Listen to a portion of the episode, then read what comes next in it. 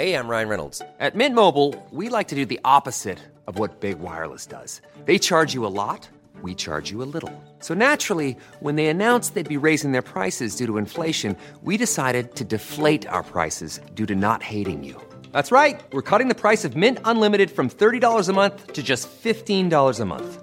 Give it a try at mintmobile.com slash switch. $45 upfront for three months plus taxes and fees. Promote for new customers for limited time. Unlimited more than 40 gigabytes per month. Slows. Full terms at mintmobile.com.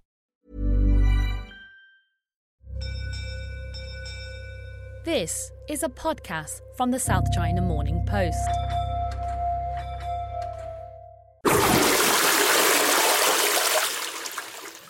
Yep, that was the sound of a flush because we're talking toilets with science writer Chelsea Wald in the Netherlands. I'm Charmaine Chan, and on the Post Books podcast this week, we'll be discussing her book, Pipe Dreams, about the global quest to transform the toilet. It's a subject with a yuck factor, but with sewerage pipes in the news because of the pandemic, it's deadly serious. For those with short memories, Chelsea reminds us what happened at Amoy Gardens in Hong Kong, where in 2003, hundreds of people were infected with SARS, 42 of whom died. There was a index case, someone who came with SARS. He had diarrhea and he was visiting a family member in this complex. And he used the toilet. The toilet was connected to a pipe that ran up and down the block. And that pipe was connected to all the drains.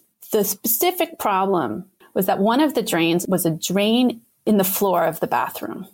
And the trap in that drain in a lot of people's bathrooms had dried out. When it dries out, there's no seal in it. So gases can come back up the drain into your house. So people might be familiar with this who, who aren't familiar with this case or this problem. Sometimes if you leave your house on a vacation for a long time and you come back, it smells like sewage. Um, if you go away for several weeks. And that's because the traps have dried out. And you can fix it. You just run water through the drains. This isn't that your toilet. Your toilet has water in it mostly, unless it's evaporated. That's another problem. So people in this block, and I think in Hong Kong in general, and a lot of parts of Asia, but not in the US, have a drain in the floor of their bathroom that's meant for if you're mopping the floor of the bathroom, the water goes down that drain. But people weren't cleaning their bathrooms in that way anymore. They weren't putting enough water down that drain anymore. And so th- those drains in many people's houses had dried out.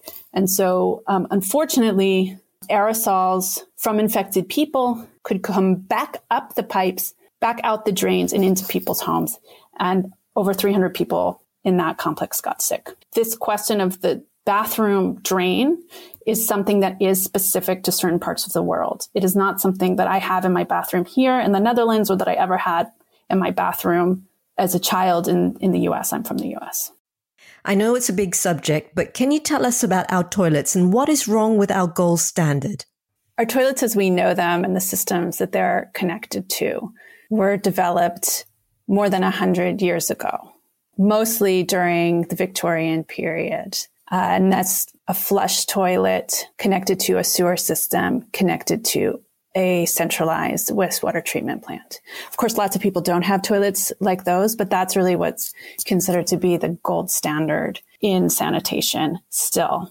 There have been advances in the meantime, but they all build on that backbone of that gold standard system. And that system has served many of us very well. Our lives are much healthier and we live longer because of them. And our cities don't smell bad. On the other hand, the people who developed those systems didn't know the challenges that we now face today. Climate change is a big one, but there are other issues, toxic pollutants that end up in the sewers and mix everything together. And the wastewater treatment plants aren't designed at their core to handle those. Plastics that end up and other kinds of trash that end up in the system. Rapidly growing cities, population growth, right? Booming. And our concerns about inequality. I could go on, but the issues about inequality are also really important. The fact that these systems don't reach so many people in the world, billions of people in the world, um, is also a sign of their weakness and what's wrong with them. It's estimated that more than half of the world's population basically doesn't have access to this gold standard system.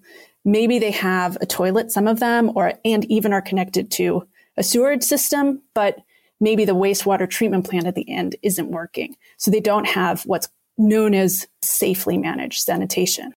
A lot of cities, especially, I mean, we're talking about low and middle income contexts now, they want these sewers, wastewater treatment plants because it is the gold standard.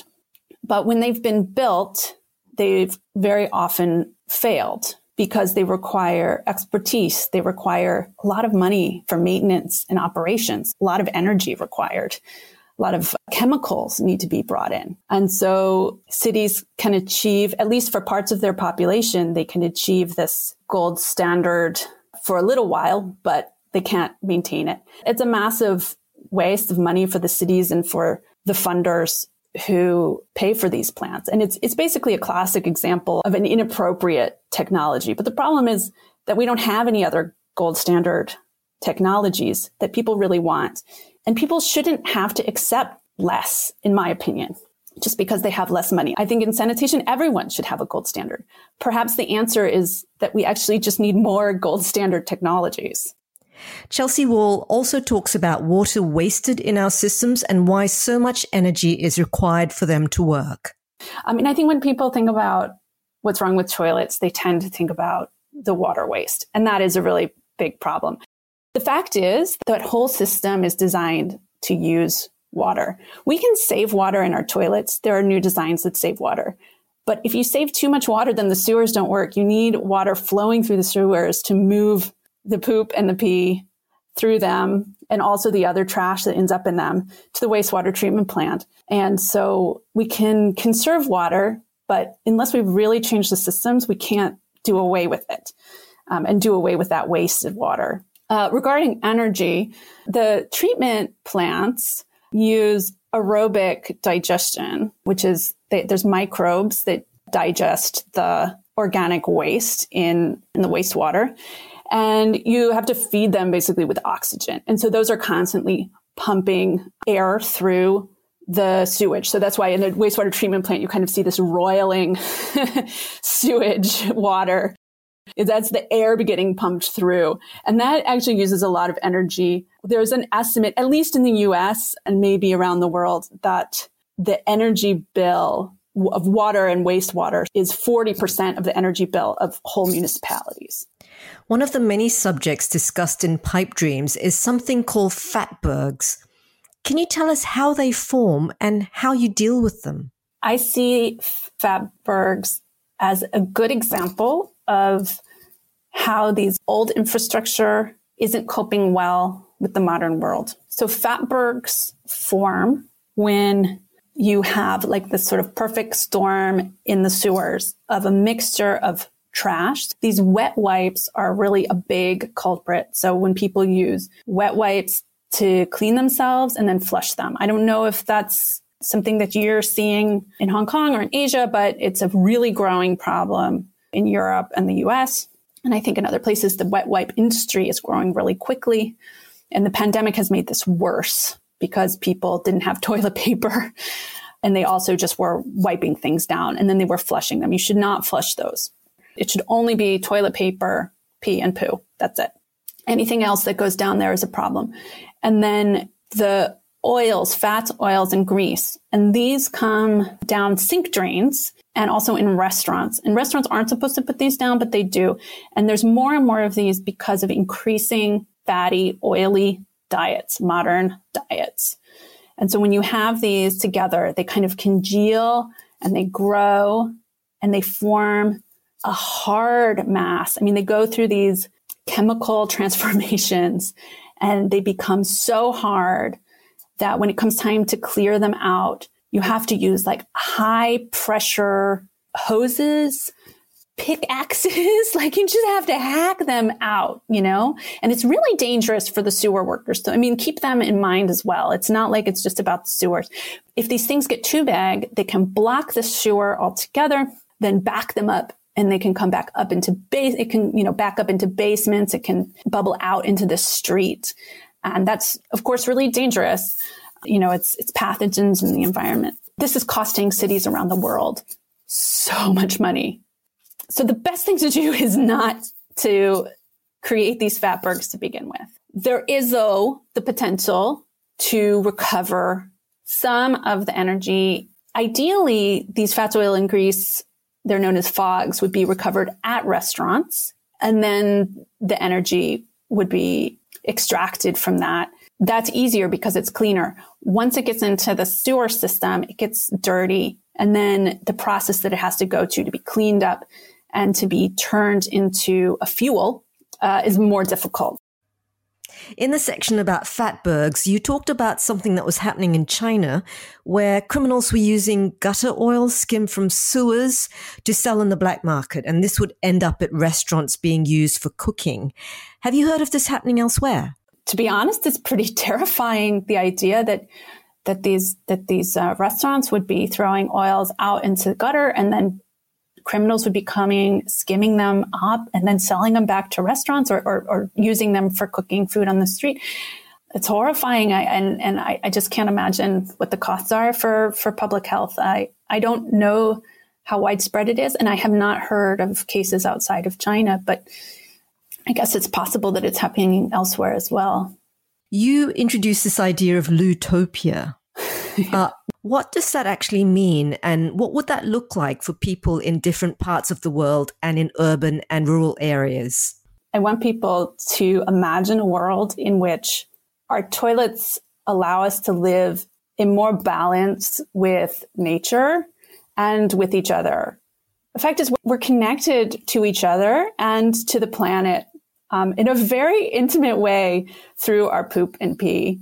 And our toilets can help make that relationship a healthier one. A Lootopia for me is a place where we don't infect each other with our pathogens, where everyone has dignity of being able to use a safe toilet, and um, where we don't pollute the planet with the pathogens and the nutrients in our waste, but that we reuse them and so that we aren't extracting resources that we actually don't need because we have them right there.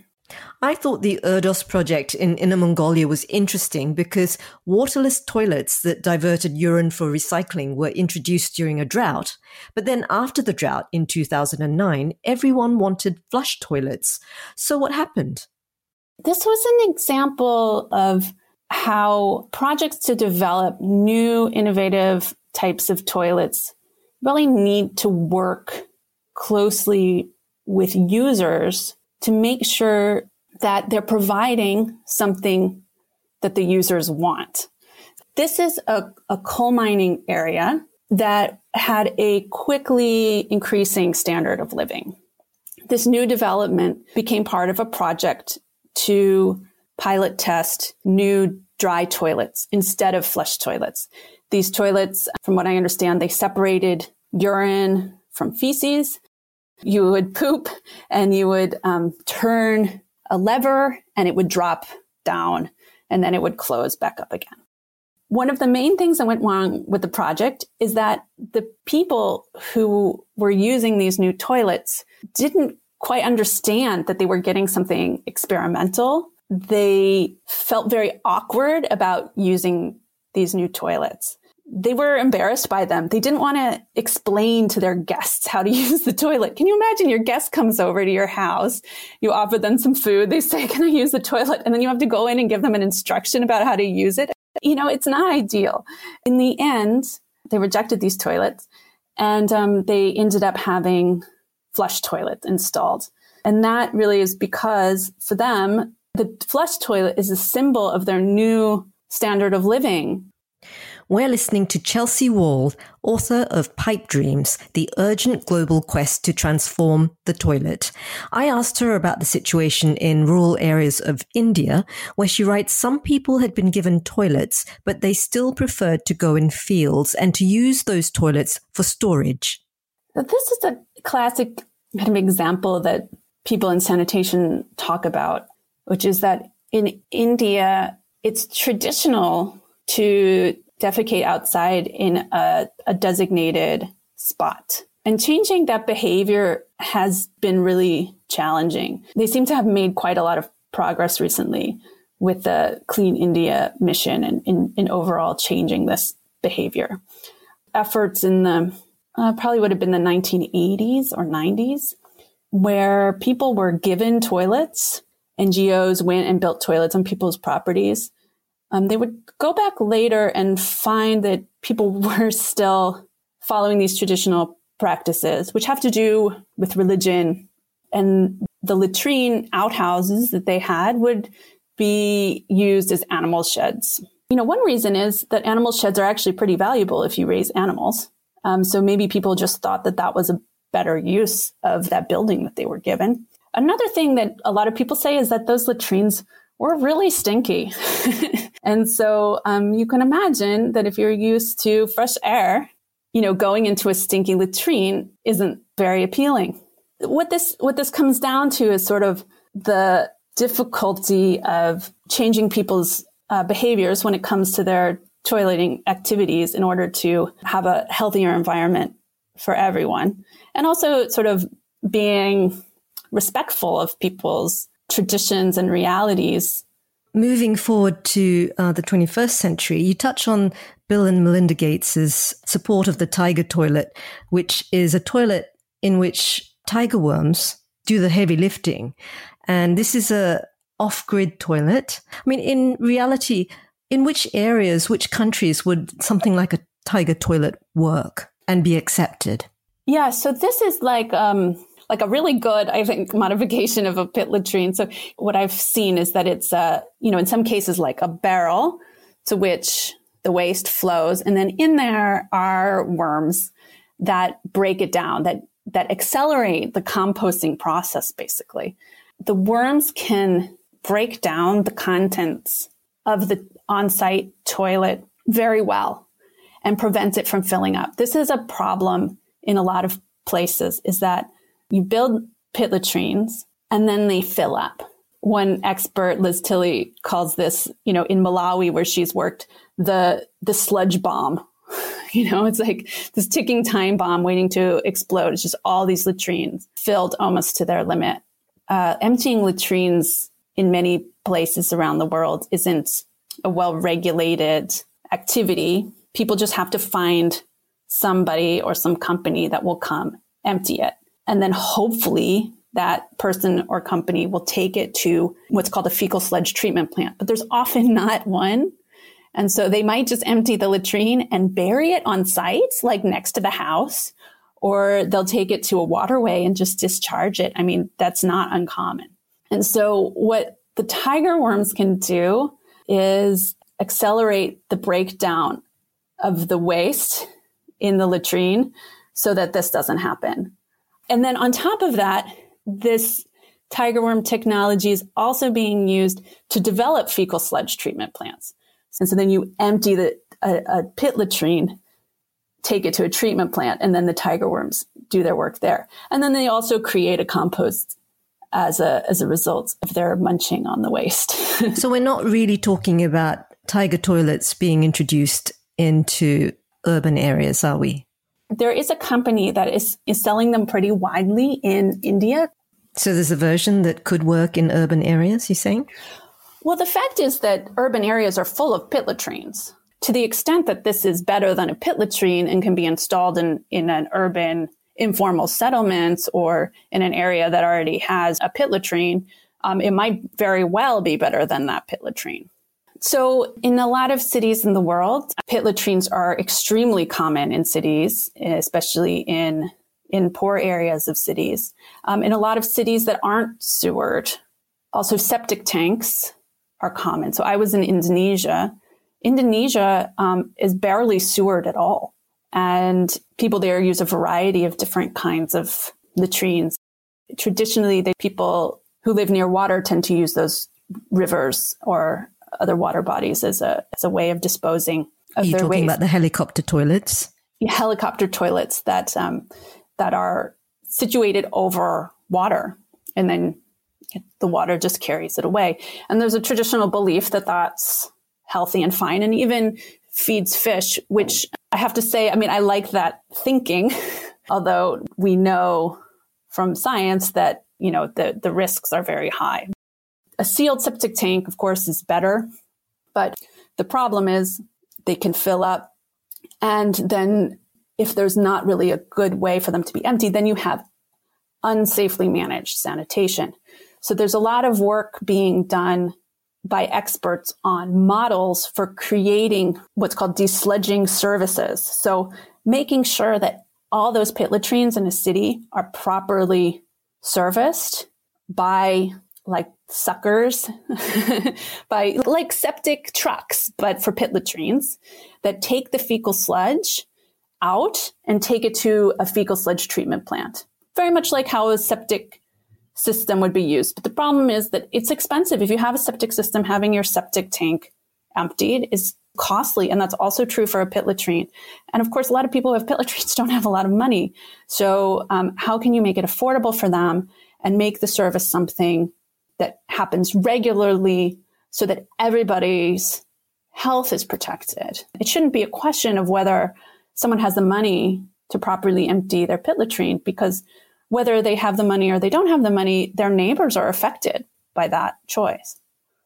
Just going back to what you um, just said about waste as resource, and you quote Buckminster Fuller saying pollution is nothing but the resources we're not harvesting. What can be made from our waste, or what can our waste be used for? Yeah, this is this has really been exploding. I mean, I uh, even while I've been researching the book, I've been amazed by some of the things that people have come up with. The classic things are energy, so you can make biogas out of it in an anaerobic digester, and that biogas has a lot of different potential uses. Fertilizer has a lot of nutrients in it because it's it's basically the residue of the food that we eat, and we eat the food for you know for the nutrients, and then some of it comes out were there bricks, Sorry. something like that? yeah, there's products. So um, I guess I was thinking about the water as the other as the other resource that can come out of our toilet as a sort of a classic example of the resource that come out of our toilets. But the other things that people are coming up with are things like bricks. So um, you can take the feces and mix them with stuff and turn it into bricks for building.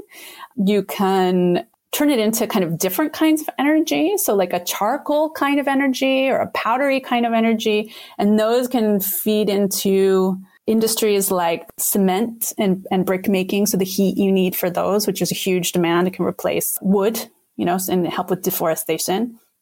One thing that I really love is this idea that you can feed the waste to larvae of this insect called the black soldier fly, which is like a really special kind of fly that's perfect for sanitation because it's not a risk to human health because it doesn't eat when it's in the fly stage. So it doesn't go back and forth between feces and then land on your food or on you, putting you at risk. And then those larvae can be fed to livestock or to fish. And that's a source of protein in animal feed.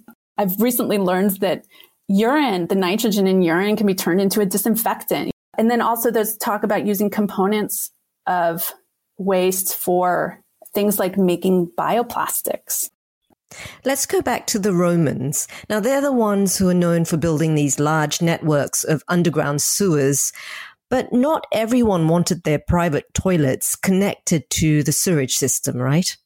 This was one thing that really surprised me. I mean, when I think of sewers, I think of toilets, but that hasn't always been the case. So ancient sewers are just these fantastic feats of engineering, the Roman sewers. Huge, vaulted, cathedral like spaces um, in some cases.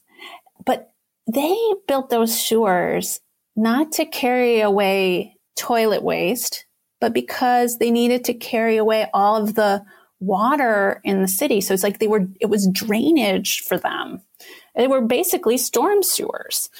And in some cases, toilets got attached, especially toilets like public toilet, public latrines, toilets in bathhouses where you would have, you'd have to, they'd have to empty the baths every now and again. So those would empty into the sewers and there would be latrines situated there. So then when the bath got emptied, it would wash the toilet waste away with that bathwater.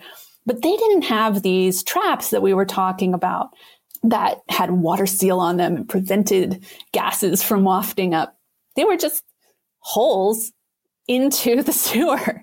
And there could be all kinds of stuff down there, like insects and snakes, and those things could come up and bite you in the butt, you know? So it was, it wasn't really that appealing to sit over a sewer. At least the archaeologists that I talked to say, if you can imagine it, you know, if you really imagine what it was like to use these latrines, it wasn't necessarily that pleasant. Maybe you would want to do it quite quickly. And then you would also you would also have the smells. The archaeologists who have looked into this and it's not that many but they they've found that um, households you know would have more like pit latrines that would collect their waste in a hole rather than be connected to a sewer we're listening to science writer Chelsea Wald, whose book Pipe Dreams goes from ancient Rome to the future.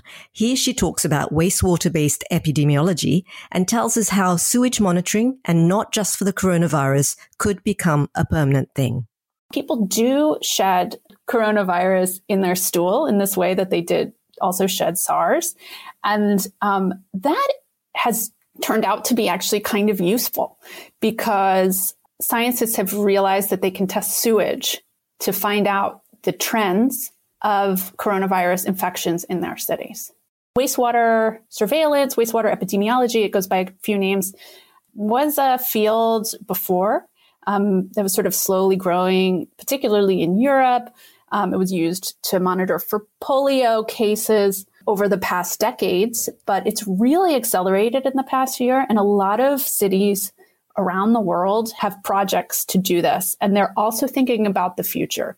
So this is something that could be a kind of more permanent change where cities have wastewater surveillance programs, not just for coronavirus, but for all kinds of viruses like the flu so they, they know when it's when the flu season is starting. You can check for drugs of abuse to see what trends are without violating people's privacy. But you can say, oh, this is a drug that's entering our city.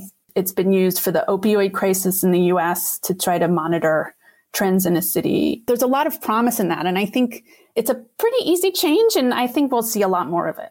Something else we'll be seeing more of, especially in Asia, are the all singing, all dancing toilets.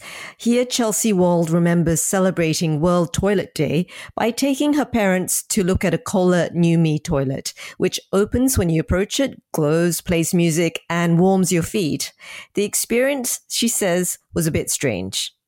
Even the salesperson in the US found this to be really bizarre and he really didn't want to talk about it. You know, he didn't really want to show us this toilet. And, you know, when I asked him, he said, well, who buys these toilets? And he said, it's the Asian customers who come in who probably know them from Japan where they're extremely widespread. Like 75% of people in Japan at least have, you know, these robo toilets culturally very appropriate. But he saw us go in where white Americans and he, I mean, I think he was just like, those people are never buying that toilet, you know? And so he sold my parents a, a, a pretty standard toilet seat. I even tried to get them to buy a, just a bidet seat. I mean, it was almost just an experiment. Could I get them to buy one? And there was like, no way I could get them to buy one of those. They're just weird to Americans. They don't want them. And, and, you know, my mom saw the little bidet nozzle kind of come out of the back of the seat. And she was just like, I cannot have that in my home. It's too weird. All that said, Chelsea Wald is on a quest, and I can't believe we've managed to get through this whole interview without any toilet humor. I think we can make toilets cool. I think we can make this seem like a really cool thing to talk about. People should be proud of their toilets. I'm proud to be associated with these infrastructure projects. I have a feeling that the mood is changing. Only a couple of years ago, or maybe a few more, we saw the um, poo emoji. And I remember when I first saw it, I thought, how weird. There's, there's a little turd emoji that you're supposed to send people in text messages. And it was funny. And now it's kind of boring. When the poo emoji started, it was a, it was like a turd with flies around and it wasn't very appealing.